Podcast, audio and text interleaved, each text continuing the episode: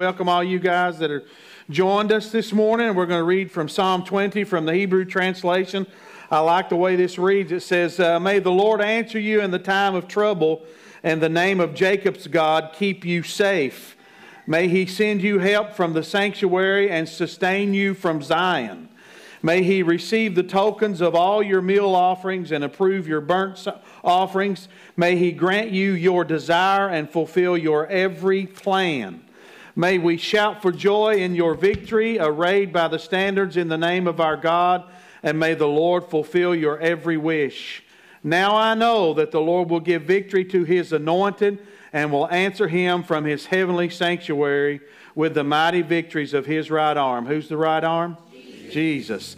They call on chariots and they call on horses, but we call on the name of the Lord our God.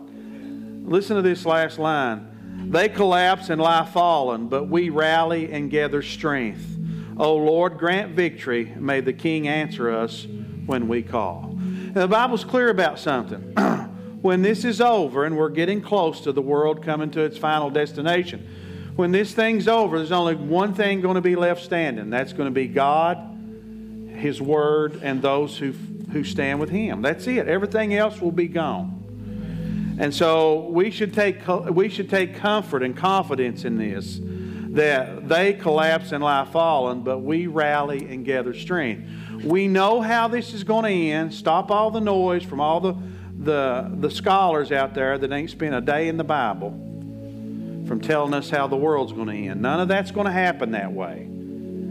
It's going to happen exactly like this word teaches. And that gives us great confidence and strength Say it with me. Some trust in chariots and horses, but we trust in the name of the Lord. Give him some praise.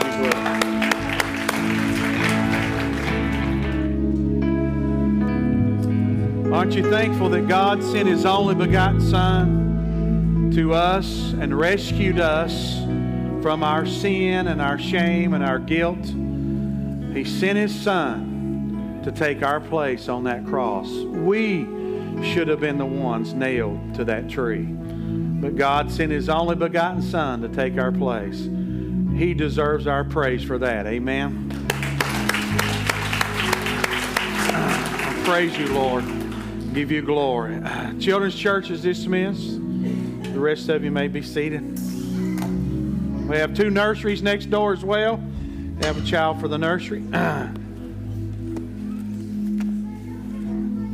want to say thank you for those, uh, those of you that participated in sending the boxes to uh, South Dakota to the Indian Reservation. They needed those this year. They uh, were getting, so it was good that we could step up our game with that and be a blessing to them as well. So, uh, next couple of weeks uh, on Christmas Eve morning, we'll have family worship. I'm going to preach some stuff that I've never preached before, some things the Lord's taught me about Christmas. and uh, next uh, Sunday, I may set that up with some things you uh, need to consider. But this morning, I want to take us back to James, uh, where we were at Wednesday night, because I believe it's important that everybody hears what's being said. And then we'll go a couple other places uh, after we start here in James. So if you have your Bibles, turn with me to the book of James. And let's pick up with verse 19 in chapter 1. James chapter 1, verse 19. We're going to see a couple of things here. I think it's important that we all understand what's being said here. So I want to make sure the wider audience gets this. We're going through the book of James on Wednesday night, and it is if I lead anybody to Christ or somebody's a new believer, that's the first place I send them is to the book of James so they can understand Christianity, practical Christianity, and faith it's the first thing we need to get grounded in before we learn about all the other things. And so we're working through there on Wednesday, but I want to pick up in verse 19 and show you a few things and uh, uh, show you some fresh revelation that I had Wednesday night. Says, So then, my beloved brethren, let every man be swift to hear and slow to speak. What if we all live that way? Uh, slow to wrath for the wrath of man does not produce the righteousness of God. So he said to be slow, uh, swift to hear, and slow to speak, and slow to wrath. Then he says, so uh, he says, uh, because it does not produce the righteousness of God. Therefore, lay aside all filthiness and overflow of wickedness, and receive with meekness the implanted word which is able to save your souls. And this word I've used some in the past, and uh, phutos is the Greek word for implanted. Uh, here in the New King James, he says that implanted word. That word emphutos means deposited. So when you're reading the word or under the word or listening to the word, or reading it out loud. I, I, I, recommend that there be some times throughout your week where you read the word out loud or listen to it because faith comes by hearing and hearing of the word of God. And even if it's you and your spouse uh, sitting down together to have some devotional time, I recommend you read it out loud. There's something to that.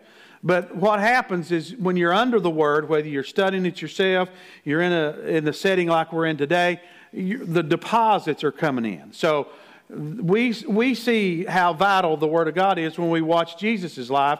When the Satan came after him to tempt him, he used the Word of God to defend himself, right? That's when the devil was trying to get him to follow his lead, he, used, he came back at him with the Word of God. So it's important for you and I to make those regular deposits so that when we deal with life and Satan both, that we have something to draw from, right? It's just like a checking account. If you don't make deposits, when you need something, you won't have anything to draw from. And, and so we see that. I grew up in coal mining communities where these little old country stores were there and flourishing back in those days. And if somebody wrote a bad check, then they would stick it up for everybody to see. It meant they didn't have enough funds, right, to draw any out to pay their bill or whatever. So that, that's kind of the same principle here when we're talking about God's Word. That if you don't make deposits, you're not going to have anything to withdraw. And it's going to be important to have things to draw from. And so these guys, he's telling us to make sure, and he's, he makes an interesting comment here at the, which is able to save your souls. And we, we renew our minds with God's Word. And that soulish realm is where most of our battling takes place. That's where the, the, the, confrontations take place between good and evil, what to do, to do the right thing or to do the wrong thing. That temptation, it comes in to that seat up there where your mind, your will, and emotions are at because that's where decisions are made, depending on how much input. So if you've got the Spirit of God and you're making those deposits with His Word, you've got more to draw from. You give your spiritual man more power and more weaponry as he comes out to attack or to make his stance. Then the world and Satan are always flooding in with these things into that same arena, and that's where the battle takes place, right? Between good and evil, even inside of us, right? We find that struggle that Paul talks about there in Romans chapter 7 that comes alive at times. And then he says, But be doers of the word and not hearers only, deceiving yourselves. For if anyone is a hearer of the word and not a doer, this is plain talk, really not much to say. He is like a man observing his, uh, his natural face in a mirror. Uh, for he observes himself and goes away and immediately forgets what kind of man he was. And that's not true, right? I mean, we don't forget that, but that's how silly that would be, right? For us to do that. But he, that's really what the point that's being stressed here. For us to hear the truth and turn away from it is really that ridiculous. Because it's, that's the only thing, as I said in the beginning, the only thing that's going to be left standing is the truth of God as we come to the close of this age. And then he says, But he who looks into the perfect law of liberty or God's word and continues in it and is not a forgetful hearer, but a doer of the work, this one will be blessed in what he does. And then this is another word that we use sometimes it's Makarios. It is the Greek word for blessed. It means somebody who's a recipient of divine favor. So basically, God is going to support His word, back up His word, fulfill His word as we continue in it, as we don't just hear it and turn away. Now, Jesus gave us some illustrations of that, right? with the parable of the sower. He talked about four places that the word would be sown on, and only one of them would bear fruit because situations would arise, right? I think the first one he said the devil would come and steal it away, right? Here, here's, here's the enemy working in us. When you hear the word and you may say something like this, well, I know that works for some people, but for me, right? The devil's stealing that word from you immediately. God's word never returns void. So you cannot, eh, listen, if you're looking for an excuse, the Satan will always be kind enough to hand you and I off one. He will give us an excuse. But that's, that's when that doubt comes in. Then the second one comes up cares of this life. Then some get persecuted and they turn away from it because they don't want to endure the persecution. And then the cares of this life take it away because people just get too busy. I heard a woman say because uh, she couldn't go to church because that's Sunday's the day she cleaned her house.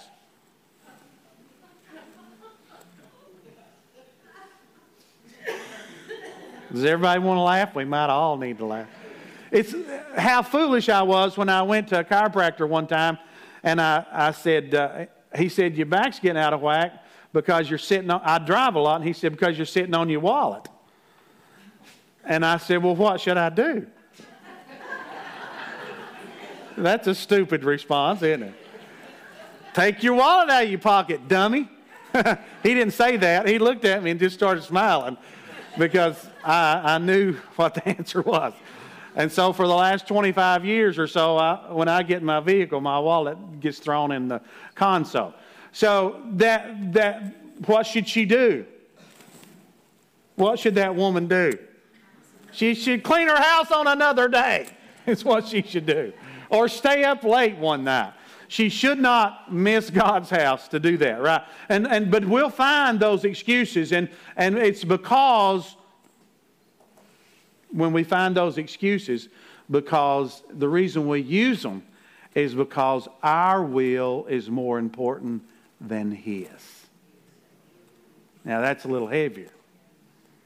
But that's why we use those excuses, because what we want to do and how we want to live life is more important. So we want to be a recipient of divine favor. That's, that's the same word that's used in what we call the Beatitudes, the recipient of divine favor. How many of you want to be a recipient of divine favor? We all do. If anyone among you thinks he is, uh, uh let me back up minute. He said he'll be a recipient of divine favor in what he does. Well, that's pretty broad, right? In all things. And some of you know that. I feel like, I feel like God is on my side. How many of you feel that way? I really believe God is on my side. I, I, I, everything don't go the way I plan, but I see how God works things and brings them to my good over time. And, and if you read that verse in Romans 8, all things work together for good to them, and there's some qualifications, right? To them that love God. Now, if you love God, that means, he said, if you love me, you'll do what? You'll obey me, right? So that's love, right? How do you know if you love God? Whether or not you obey him. That's how you know. That's the litmus test. But then he goes on, there's another qualification to those who are called according to his purpose. And that's where the problem lies we forget that part of that verse because we had our own purposes, right? And we think God ought to show up and do good in those purposes. But he does things for his purpose. And so the Greek would say that like this God enters into all things to bring good out of because God don't cause our messes, but we've watched in our own lives and we read about messes that men and women create, even in the scripture, where God enters into those and brings good out of them. That's the kind of God we serve. But He does it according to His purpose. And so I'm starting to understand that whether in poverty or wealth, whether in sickness or in health, whether in war or in peace, if my life and yours is used to bring God glory and honor, then we've been successful. All of those situations all of us are probably going to find ourselves in at some season in our journey. You've probably found yourself in a place of poverty. You may have found yourself in a place of riches. You may have found yourself in a place of health. You may have found yourself in a place of sickness. You may have found yourself in a place of war. And you may have found yourself in a time of peace. But the goal is for you and I to bring glory and honor to God in all of those seasons. We can't get upset with God. We can't start trying to find our own purpose and do things our way. We got to understand that He's using us in those seasons and, and bringing His purpose about. If anyone among you, verse 26, thinks he is religious and does not bridle his tongue, but he deceives his own heart, right? This one's religion is useless. Here's another word. Uh, mataios is the Greek word here for useless. And it means void of result. I think King James, old King James says vain. It's a good word. And it means somebody is. When's the last time you heard the word used bootless? Not talking about somebody without any shoes, but the word bootless. It means without, without, uh, without any kind of gain, right? No gain. And so, no benefit. So basically, God's saying if we just let our mouths run wild, our, our religion is not benefiting us or others. And it's no, there's no gain there. There's no gain. It's void of result, is the Greek word. Void of result. Same as the English word bootless. No benefits, nothing coming out of it. And, and so, when we see an empty suit, even out there, you know what we do? Let's just be real. And it happens in the church too. But out there, let's just, let's just take it outside for a minute. When we see an empty suit in our culture, whether they're in business, politics, education realm, wherever they're at, when we see it, you know what I do? When I see an empty suit, you know what I'm saying when I say empty suit? Somebody that's don't make any sense, right? Somebody that's bootless. I just turn them off. Turn them off. You don't have to fuss at the TV. Change the channel. Take your wallet out of your pocket and don't sit on it. Clean your house on another day, right? What you we we just turn them off, and sometimes that happens even inside the church world. People finally they just turn them off. They just let them keep on rambling, but they just turn them off because their religion is useless, has no results. And then let's go on down here. He says, but uh, pure and undefiled religion before God and the Father is this to visit orphans and widows in their trouble. Now, I'm going to take somewhere else, but I'm setting the foundation back here where we were at Wednesday. He says to visit orphans and widows in their trouble, and that's a lot of what we do here with, with this ministry. There are three high commands when it comes to mission work, and, and uh, or four, I should say. Helping the poor. We have a food pantry. We're heavily involved in the food ministry in all of this ministry. Orphanage. We're heavily invested in those, the widows, people like that. And then Israel. We're commanded to do those four things. We're commanded those. Those are not optional. You don't get to say, yeah, but I like this. Let me, uh, let me say something to that. We, we've come into a culture that says, only call me if it's something I'm good at. Since when do we all get to do things we like only? Right? Oh, I'm not good at that. Well, maybe I'll do it anyway. Then you can get good at it. A lot of people, well, this is what I'm gifted at. That's what I. When did the world turn to where we only get to do what we like?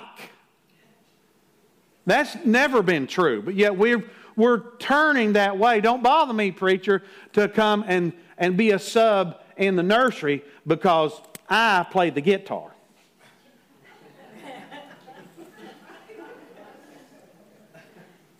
Be a servant. Get good. Maybe you need some snot running off your shirt. Might humble you a little bit, right? One of the most humbling things is to pick up a baby and realize its diaper has emptied out on you. so he says, pure religion undefiled, take care of these. And then he, uh, he says, and uh, he says, and to keep oneself unspotted from the world. This is uh, a word I want to share with you because it is a powerful word. Uh, aspilos is the Greek word unspotted. And this is the fresher revelation I have. Because when you read that, you kind of think about, and this is what happened to me in Psalm 84. And I, if, I, if I had one chapter to preach from and could only preach from one every day, it might be Psalm 84. But in there, he says, God will withhold no good thing, thing from those who walk upright. And when you read that from a carnal perspective or just from a normal, just looking at it, you're thinking, well, that's somebody that really does good all the time. Uh, he won't withhold, but it's not. That's not what he's saying. The Hebrew words tamim, most of you heard me describe it, means somebody who stays coupled, right? Doesn't mean somebody who's perfect. It means somebody who refuses to come uncoupled. Right? That's good news for all of us because the good, the bad news is none of us are perfect. The good news is Jesus was, and we need to stay coupled to Him. So that's this is the same kind of word. When you read that word unspotted, you're thinking somebody who don't ever mess up, right? It's not what he's saying here. He's saying, and this is important because of the time we're living in. This word means that somebody who will not alter the commandments. Now, have we never seen a time, I don't believe, where we have changed God's word and altered it to fit our lifestyles? even inside the church. The world certainly has abandoned it and done their own thing, but even inside the church now, we have altered God's word to fit lifestyles. In fact, there are churches now being raised up in this country with their theme being sexual immorality. They're raised, that's their theme, that's their mission statement. We are here for the people. They don't call it that because that don't sound right, right? That's what the Bible calls it, and that's what I'm going to continue to call it because this preacher's not for sale. But they, they, they, they build the whole premise of the church is on people who have alternate lifestyles that are contrary to what the Bible teaches. And, and, and so that, those things are raised up. What are they doing? They're, they're, they're altering God's commands. So let me give an example. Somebody who that keeps that uh, that says the commandment is right even if they're wrong. That's what this person is. This is a person who says the commandment's right even if I'm wrong. So, for instance, uh, this is uh, widely known by all. of You can be forgiven for having an abortion. Moses killed a man, he was forgiven, and God raised him up and still used him right? You can be forgiven for having an abortion, but you cannot call abortion okay. That's the kind of people he's talking about here, right? You, you can be forgiven for whatever sin. I just use that one because it's uh, big cultural relevance, right? You, but you, you can be forgiven for your sin, but you cannot call your sin okay. That's altering the command. So that's the people, right? We talked about these people a few a couple of months ago about people who uh, are so committed that they'll do the right thing even if it brings them harm. Remember that word in the Greek? People that are committed to doing the right thing even if it brings them personal harm because they refuse to alter the commands. And that's what this Greek word has its power and strength in people who refuse to alter the commands of God, and that's who we've got to be because we're that's we are the standard bearers. And also, the same person is one when they miss the mark, when they pull the arrow back, as the Greek te- uh, arrow, and they miss the mark. They don't say, "Well, the mark was wrong." They say, "The mark's fine. I was wrong." See, that's the kind of people God's talking about here. He's not talking about people who are perfect. Again, he's talking about people who say, I refuse to alter the commandment to my own hurt. Right? What's the Bible say? In fact, let's turn over there. I didn't have this. Let's go to Psalm 15. In the book of Psalms, let's look at Psalm 15. And now let me read this to you to remind you who the people are that find favor with God. and this is right, the blessed, the Makarios. And, and Psalm 15, verse 1 says, Lord, who may abide in your tabernacle? Who may dwell in your holy hill?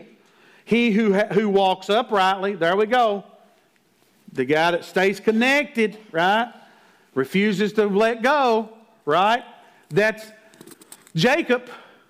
In fact, that is what's being said there in Hebrews. It don't come across that way in the English. let's let them slip, right? Those who stay hanging on, those who are connected, right? What do we tell somebody? It's, it's, it's basically like being in a water there in the book of Hebrews where he says that we let them slip. It's like somebody being in a stream that the water's overflowing and they're hanging on to a limb and you're telling them, hey, hang on, hang on to that limb. Do not let it go. Same kind of principle. He says, he who walks uprightly, he who walks righteousness, uh, works righteousness, I'm sorry, and speaks the truth in his heart, right? Even when nobody else is around. Are you honest with yourself? I have, I have moments like Floyd the barber on Andy Griffith. I go look in the mirror and I say, You wretch, you wretched guy. Why did you do that, right? Why did you think that? You know, Floyd, when he was lying about his, to that, his pen pal, uh, and he says, uh, He who does not backbite with his tongue. Now, we just read there in James that if our, our tongue's not under control, our religion is useless, right? And he says, Nor does evil to his neighbor, nor does he take a reproach against his friend, right? In whose eyes a vile person is despised, but he honors those who fear the Lord. And that word despise would be better translated somebody who's not esteemed, not somebody who's hated. We kind of get the wrong idea sometimes with that English word, but somebody who's not esteemed. He don't, he don't, you know, I, I don't want my children or grandchildren looking up to no athlete, I don't care how good he is, if he hates God or don't give a hoot about God. And, uh, or any profession for that matter. You know, we honor these people that really shouldn't be honored. And, uh, but he honors those who fear the Lord, right?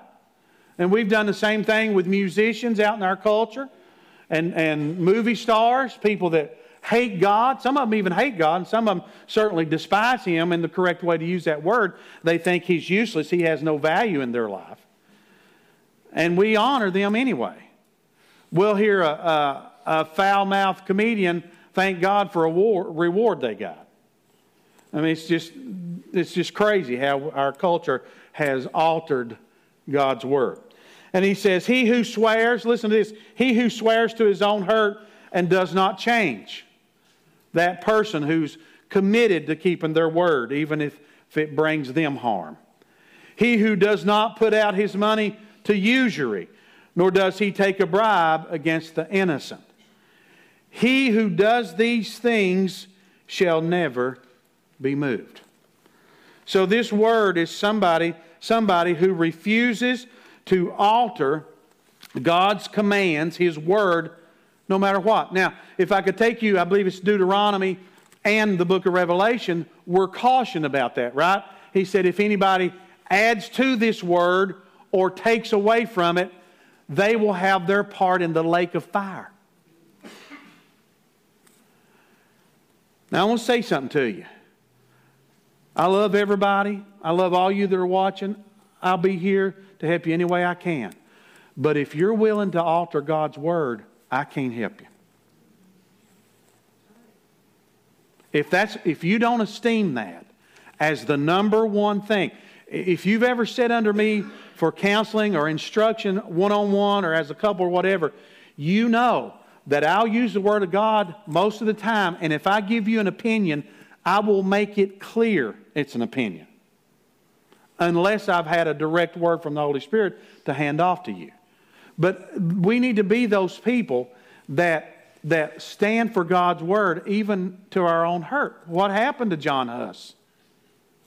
He got burned at the stake. He was worshiping as they burned him. What happened to Stephen? You got to be ready. You got to be ready. Stephen wasn't called as we see it as one of the apostles.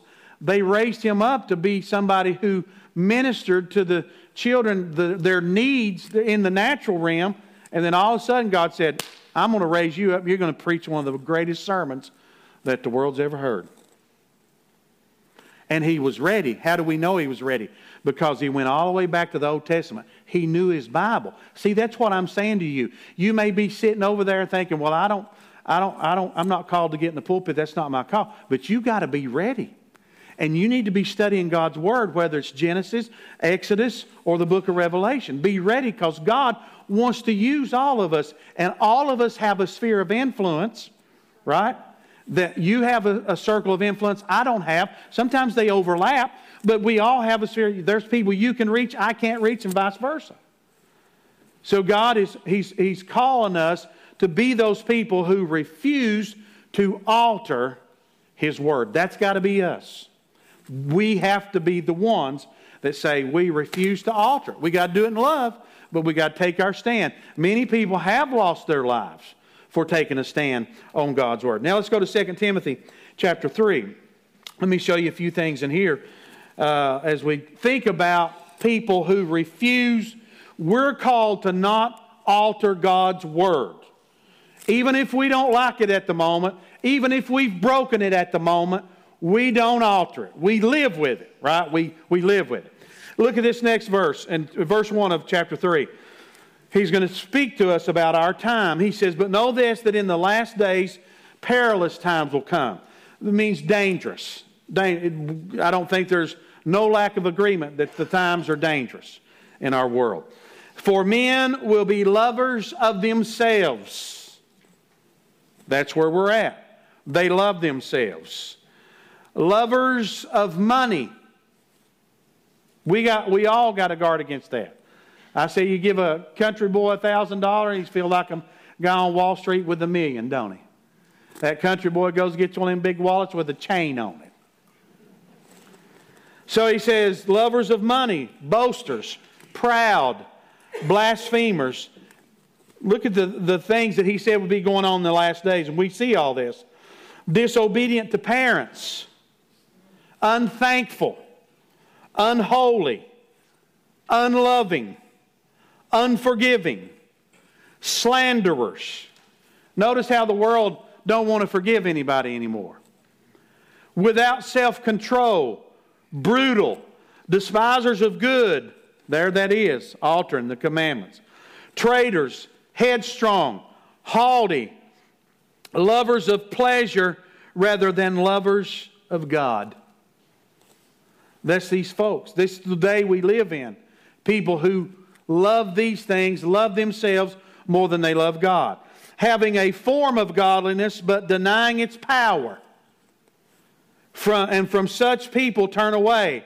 For of this sort are those who creep into houses and make captives of gullible women loaded down with sins, led away by various lusts, always learning and never able to come to the knowledge of the truth. Now, there's a scripture where God talks about giving people over to believe a lie that they would be damned, and here's why because they did not love the truth. That's why. In other words, they refused to embrace the truth, to hold to it. They decided to alter the truth to fit their own life or what they wanted to do. And those are the people where we cannot be if we're going to be disciples of Jesus Christ. A Christian is someone who follows the teachings of Jesus. That's what a Christian is. A Christian is not somebody who follows the Baptist or the Methodist or the Pentecostals or the Lutherans or whatever. A Christian is someone who follows the teachings of the Bible. That's what a Christian is. Somebody who follows the teachings of Jesus. Uh, and then he says, they, these are those people that he talks about. They're never able to come to the knowledge of truth. If we turn from truth, we don't have anywhere else to go. Where else is there? And then he says, Now, as Jannes and Jambres resisted Moses, so do these also resist the truth. Men of corrupt minds disapprove concerning the faith, but they will progress no further, for their folly will be manifest to all, as theirs also was. So these are people who come in, they're trying to live like the world and hang on to the body and to Christ at the same time. But you have carefully followed my doctrine. He's talking to Timothy.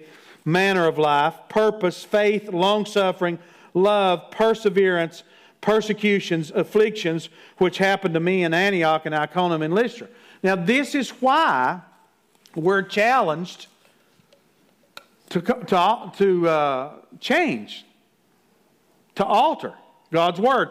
You're going to be a fish out of the water. If you stand with God's Word in your circle, most likely at work, most, I, I, you know, it's sad to say, but even preachers who hold to the Word of God are fish out of water in some circles now.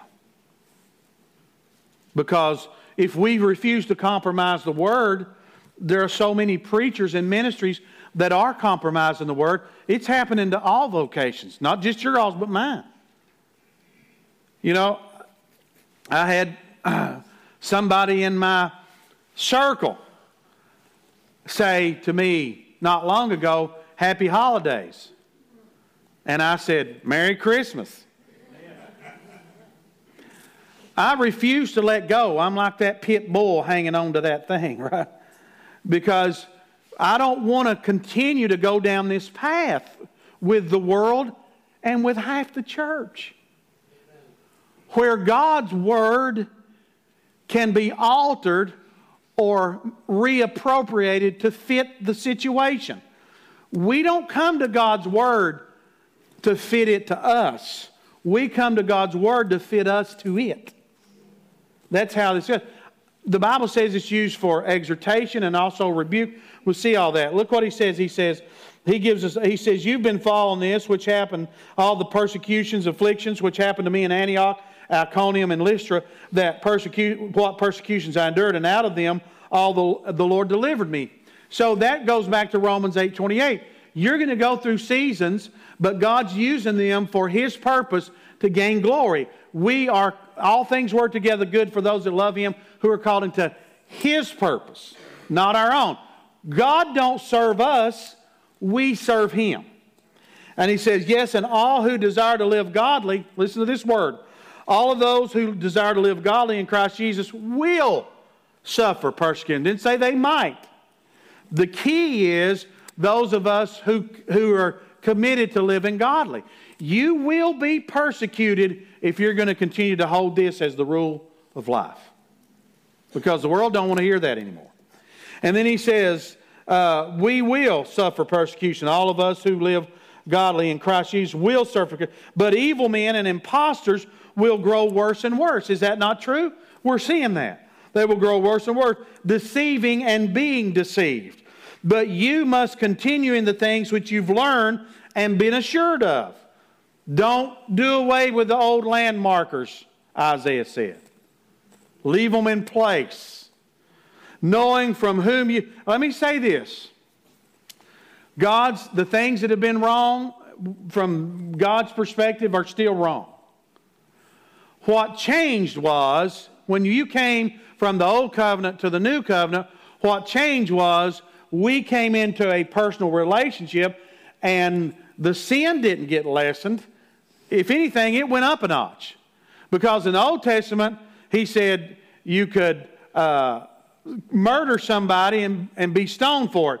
In the New Testament, he said you could speak evil of somebody, and that's equated with murder. That's not letting the standard down, that's taking it up a notch. That where Jesus equated speaking evil against somebody is the same as murdering them.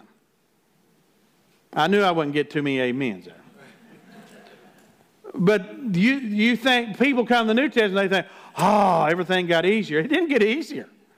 He, they talked about committing sexual immorality in the Old Testament, adultery, and then he said you could look upon a woman and have the same act in the New Testament. That ain't, that ain't lowering the standard. What happened was the ability to please God and to do the right thing became to, great. We had more strength to do that because Christ now lives in us, right? And the Holy Spirit lives in us. And the shift came because of that, right? But the standard didn't get dropped. How the church fell into that, I do not know. The standard didn't get dropped. Most, I know some churches and preachers that wish Ananias and Sapphira were not in the Bible, and at least if it would have happened before Christ had risen from the dead. There's a lot of them wish that.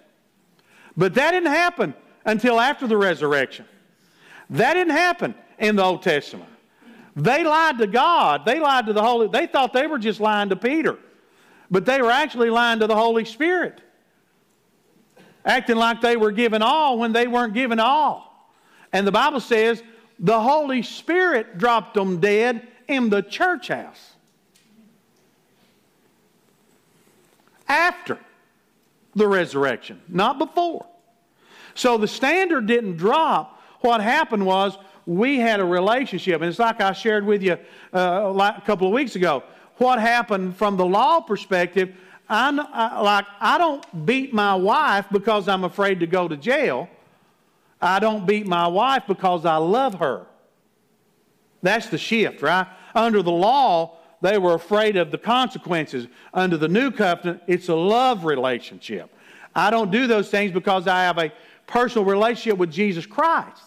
See, that's, that's how this works out. Now, he goes on, he says, But you've got to continue the things you've learned, being assured, knowing that from whom you have learned them, and that from childhood you have known the Holy Scripture, which are able to make you wise for salvation through faith which is in Christ Jesus. And all Scripture, everybody say all Scripture, is given by inspiration of God and profitable for doctrine, for reproof, for correction, and for instruction in righteousness, that the man of God may be complete, thoroughly equipped for every good work. So God give us the tools to help the body, and in the body, these things are designed to help us. But the truth should never be altered. And that's what he's saying. He says in chapter 4, he says, I charge you therefore before God and the Lord Jesus Christ, who will judge the living and the dead, those that are alive and those that are passed on, at, the, at his appearing and his kingdom. Preach, now he's telling Timothy this, preach the word, be ready in season and out of season, convince, rebuke, exhort with all long suffering and teaching. That's my job. So sometimes you're going to come here and you're going to get encouraged, and sometimes you're going to come here and get put on the spot. I don't know those things. That's between you and the Holy Spirit, but that's what God does with His Word. It's not just good enough as a preacher to preach the word, it's also you need to be seasoned. These preachers need to be seasoned. They, we got too many preachers going up into the pulpit to preach instead of coming down into the pulpit. Bible says Moses was up being with God and he had to come down to speak to the people. That's how preachers should approach the pulpit. They should be coming down from the presence of God to speak to the people, not trying to climb up and come up with some good sermon. We got to be coming out of the presence of God and handing off to the people what He's handing off to us. That's what Moses did. He was prime uh, picture of that for us. He says that we convince, rebuke, exhort with all long suffering and teaching. For the time will come when they will not endure sound doctrine. That's where we're at. And look what he says they'll do. But according to their own desires, that's why these churches are popping up all over the place with a slant on their lifestyles. They're raising up churches not based on the Word of God, not based because of the cross. They're raising up churches now based on lifestyles. If you live this lifestyle, come to our church because we've altered the Scripture. They're not going to say that, but we've altered the Scripture so you don't have to have any conviction in your life. I thank God for conviction.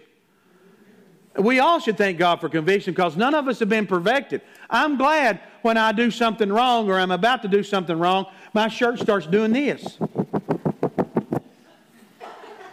The Holy Spirit tugging at us, right? I'm thankful for the Holy Spirit. I don't want to be in a church or in a group of people where there's no conviction. Because there's nobody perfect in our churches. The only perfect one is Jesus Christ. But that's the reason they do that. And look what they do. It says, but according to their own desires, because they have itching ears, and they will, they will heap for themselves teachers, and uh, they will uh, heap for themselves teachers. They will turn their ears away from the truth. That's what's happening. And be turned aside to fables. The, they will have their own desires. They won't endure sound doctrine. They will heap up for themselves teachers. They will turn their ears away from truth and be turned to fables, but you be watchful in all things, endure afflictions, and, the work of, and do the work of evangelists, fulfill your ministry. That, that's the kind of world we live in. I want a God. Listen, you and I don't need a God like us. I think it's Psalm 55 or somewhere around there where God told Israel, I love this, and I could just see, I'm going to say it like I think God may have said it. You guys thought I was like you. He probably didn't say it that way. That's how I would have said it. I would have said it sarcastically. What's wrong with you all? God told Israel, He said, You all thought I was like you. That's not the goal here. The goal is not to make God like us, the goal is for us to become like Him. And I want to say a word to all of us, myself included. You don't need a God like you. Huh? Just go look in the mirror. I don't need a God that's fallible. I don't need a God like me that's weaker. I, I, need a God that's stronger than me. I need a God that's smarter than me. I need a God that has more wisdom than me. I need a God that endures more than me. And I have that God. His name is Jehovah, and He sent His Son, Jesus, and the Holy Spirit. You tell your neighbor, say, You don't need a God like you. Just go ahead and tell them that. We don't need a God like ourselves. We need a God that's greater than us. I'll, I'll take you to Isaiah chapter 1, then I'll close. This is the problem I see in America. Uh, this could have been written, and I did. We did a year and a half long study in Isaiah, and it was really good. And I can remember how much the Lord spoke to us during that. It's on. It's on our uh, podcast and our channels. But uh, anyway, it's worth listening to, not because I did it, but because it's God's word. And you all most of you know we go verse by verse. Even this morning, we've been doing mostly that. Let's look at Isaiah chapter 1 and let's see what he says to us here. the reason I use a lot of verses is because I feel like God always says it better than I do. And uh, it says, The vision of Isaiah the son of Amos, which he saw concerning Judah and Jerusalem in the days of Uzziah, Jotham, Ahaz, Hezekiah, and kings of Judah. Hear, O heavens, and give ear, O earth, for the Lord has spoken. I have nourished and brought up children, and they have rebelled against me. I think that is a direct hit on America. He gave us this country. We founded it on Him, although there's people trying to take that away now. Everything we did was purposefully to honor God. That was our motivation. None of those men were perfect. I understand that. We could probably take pop shots at all of them, but you know what? They could take pop shots at, you, at us too. And let me say a word to you. If you think your children's going to do everything you did, you got another thing coming. Because we all correct, and they have those discussions whether you think they do or not. They talk about, well, you know, we did this growing up and that wasn't the best idea. and you know what? That's the way it should be. Generations should grow. I want my children to go deeper in God than I am. And I don't do everything like my mom and dad did. I do a lot of things because they love the Lord and they hand it off to. But we change some things, and my children are going to do some things different than we. You can't be offended by that because the Bible says we're going from glory to glory, and hopefully our children are going to go deeper in this than we are. That, that's great. That's great. I want them to. They better get to studying, though. That's what I'm doing. They're going to have to read, get a study if they're going to get ahead of me. And he says, uh, uh, the ox, look what he said, the ox know its owner and the donkey its master's crib, but Israel does not know. My people do not consider. They walked away on me. Now they, they think science is more important than my word. Now they think business is more important than my word. Now they think retirement is more important than my word. Now they think this is more important than my word. We cannot do that. Nothing should be greater in your life than the Word of God. And then he says, he says, the ox knows its owner, the donkey smashes crib, but Israel does not know. They forgot. That's America. That's us as a nation. Doesn't need to be us individually. A last sinful nation of people laden with iniquity, a brood of evildoers, children who are corrupt. That's us. He's talking directly to America. Paul said the things that happened to Israel are for our learning, and we fit the bill. I think America is the second most blessed nation in the history of the world. Nobody has come close to being as blessed as Israel was, except the nation you and I are in right now. We're the second. We're second behind Israel. He says, They have forsaken the Lord. That's us. They have provoked anger the Holy One of Israel. They have turned away backward. That's, that's, that's America as a group. Just do not let it be you. Why should you be stricken again? You will revolt more and more. The whole head is sick and the whole heart faints. From the sole of the foot even to the head, there is no soundness in it, but wounds and bruises and putrefying sores. They have not been closed up or bound up or soothed with ointment. Your country is desolate. Your cities are burned with fires. Strangers devour your land. All of that is happening in America. in your presence, and in your de- it is desolate and overthrown by strangers. Now, let me take you back to verse 5. Why should you be stricken again? That is my greatest concern for America. That, that kind of approach right there. In other words, God's saying, Why do I need to discipline you anymore? It ain't working. You know what I've said for years? The worst thing for America that could happen to America is for God to take his hands back and say, okay, you guys have at it. Do your own thing. You talking about chaos. That's what happened in Israel. That's what happened when the judges were raised up. You couldn't even go in certain streets in Israel. That's what happened in Benjamin when they raped that concubine until they killed her. And then they cut her in pieces and sent it out to all the tribes. That's how bad it was. That's, that, that's America. That's America. And God, the worst thing that could happen to America is for God to withdraw his hands and say, Have at it. You guys want to do it your way? Go ahead. And then he says, he says, verse 8, So the daughter of Zion is left a booth in a vineyard, but a hut in a vineyard, garden of cucumbers as a besieged city. Unless the Lord of hosts had left us a very small remnant, we would have become like Sodom. We have been made like Gomorrah. We're that remnant. The latest statistic I read was that uh, 13% of America is what they would consider a committed Christian. I was growing up, it's been a few years now, was 70, 70 some percent they used to say about America. But I would say that 13% is probably close. It's probably close. Of people in America who are committed to their Christian walk, who take it seriously and invest in it. And then he goes on to say, he says, uh, we would have been like Gomorrah if we hadn't had a remnant. Hear the word of the Lord, you rulers of Sodom. Give ear to the law of God, you people Gomorrah. That's what he's calling his people. That's what he's calling Israel. To what purpose is the multitude of your sacrifices, me, says the Lord? I have had enough of burnt offerings of rams and the fat of fed cattle. I do not delight in the blood of bulls or the lambs or goats. They just keep going through the motions. Do not, we cannot fall into that where we just go through the motions. When you come to appear before me, who has required this from your hand to trample my courts? Bring no more futile sacrifices. Incense is an abomination to me. The new moons, the Sabbaths, the calling of assemblies, I cannot endure iniquity and the sacred meeting. Your new moons and your appointed feasts, my soul hates.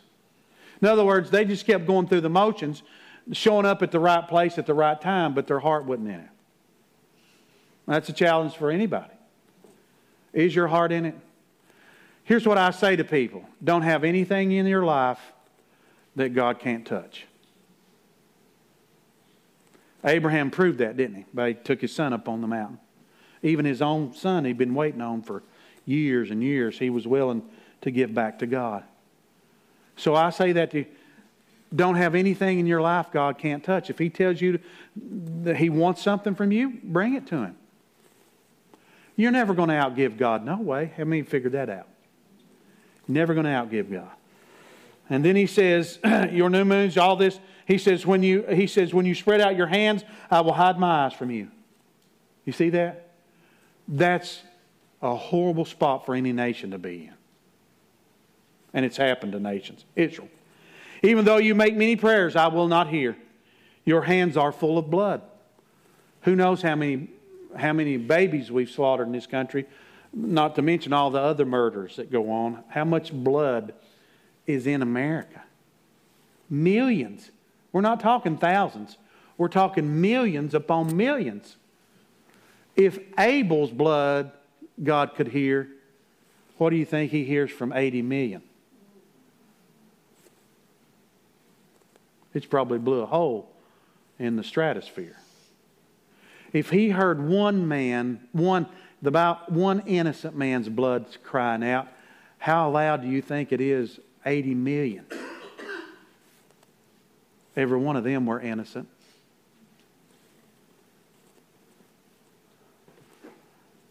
We're the same. Israel is the same way. Your hands are full of blood, he said. Then he gives us a remedy. I'll leave you with the remedy. I took you down the valley. Now let me bring you out, and then we'll close. Wash yourselves, make yourselves clean. Put away the evil you're doing, uh, evil of your doings from before my eyes. cease to do evil. Now remember, his eyes are everywhere. So that means get rid of your stuff that's not pleasing to him. Learn to do good, seek justice, rebuke the oppressor, defend the fatherless, plead for the widow. What do you call pure religion? That's two of them right there. What's he upset about? Why would he specifically mention that? Do you realize how we treat our children in this country is horrendous? I'm not saying you do that.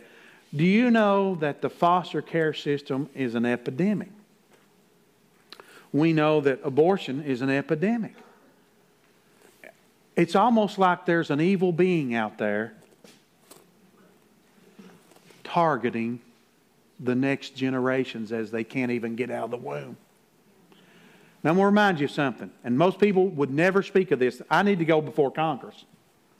Can somebody get me in? Because we're missing 80 million people in this country, that means 80 million people aren't paying into the Social Security system that's about to go bankrupt. Wouldn't be going bankrupt if 80 million people were paying into it. 80 million more. That means 80 million people aren't going to buy blue jeans or shoes from Timberland.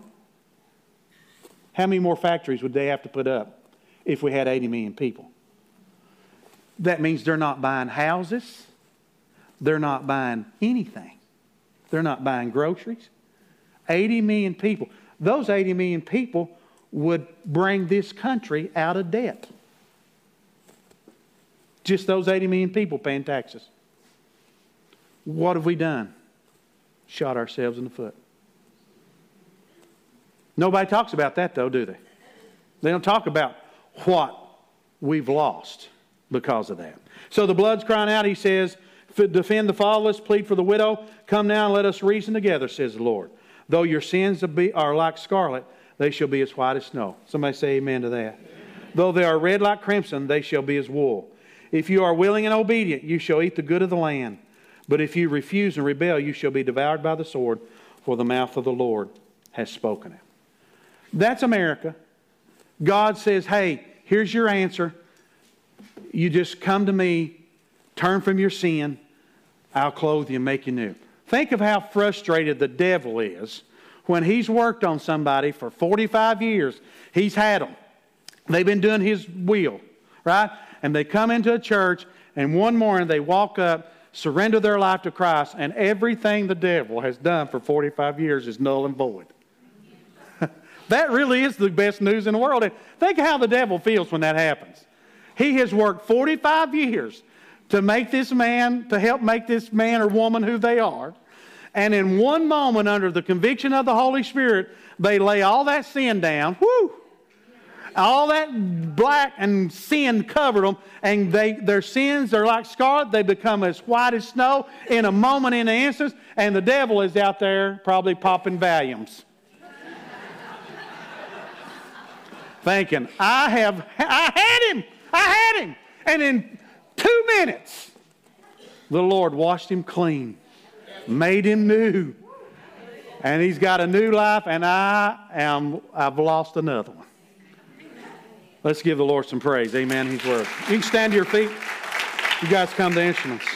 So I, I, I don't want to sugarcoat things and tell you that America's okay. America's not okay. We're in trouble.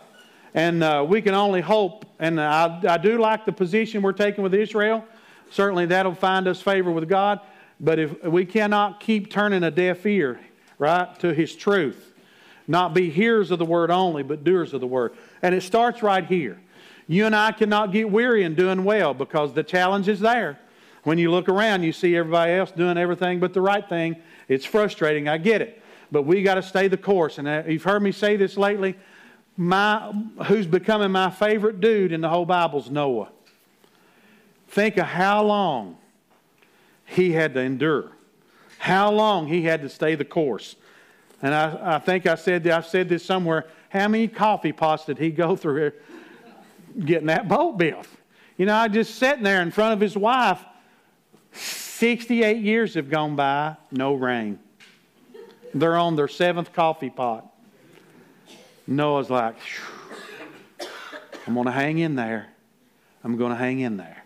That's got to be us. Amen. Father, we thank you for your, uh, your love, your mercy. We thank you for your salvation. Thank you for your word. It's a lamp to our feet and a light in our path. Lord, there is nowhere else to go if we turn away from your word. It is the way, the truth, and the life. You are the word made flesh. You and the word are one and the same, Jesus.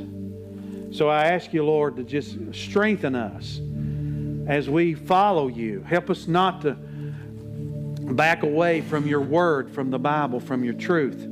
Help us to stand for it. Help us to live the definition of a Christian. Help us to be followers of you, your teachings. Now, God, I just pray that if there's anybody under the sound of my voice that's never surrendered their life to you, for whatever reason, today's the day. Today's the day that Satan loses another person or two or three. We just pray, God, that your conviction will draw them in. Maybe they're watching us on our YouTube channel or going to catch this podcast this week.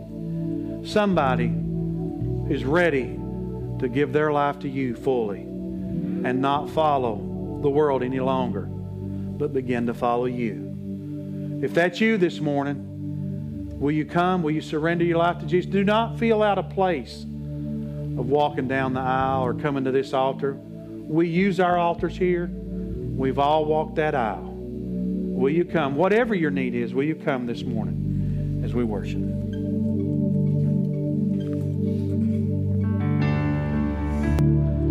Make your way out get your elements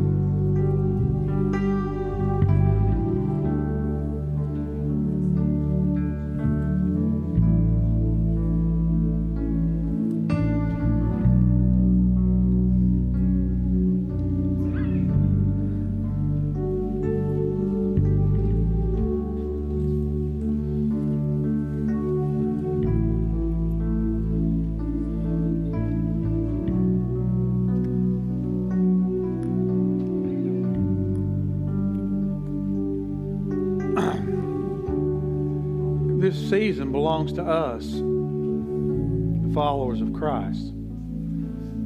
we'll talk about some of this probably, but uh, it's clear that Jesus wasn't born in December. But the point I want to make is we set aside this time every year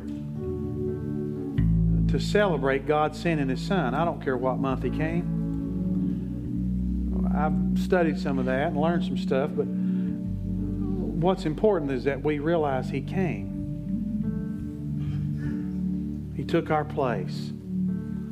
The greatest gift we've ever been given is Jesus Christ. And so we're told as we do what we're getting ready to do to remember His death.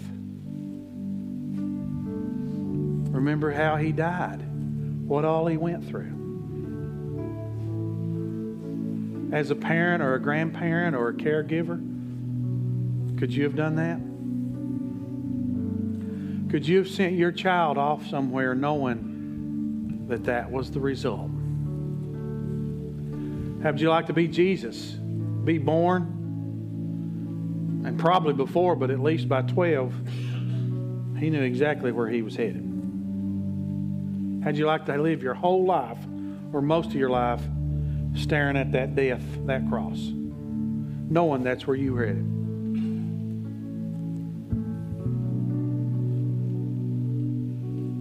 There's a little bit of relief in some way of us not knowing when our time is going to come. But how about knowing the very day, the very hour, the very moment that they're going to beat you and nail you to a tree?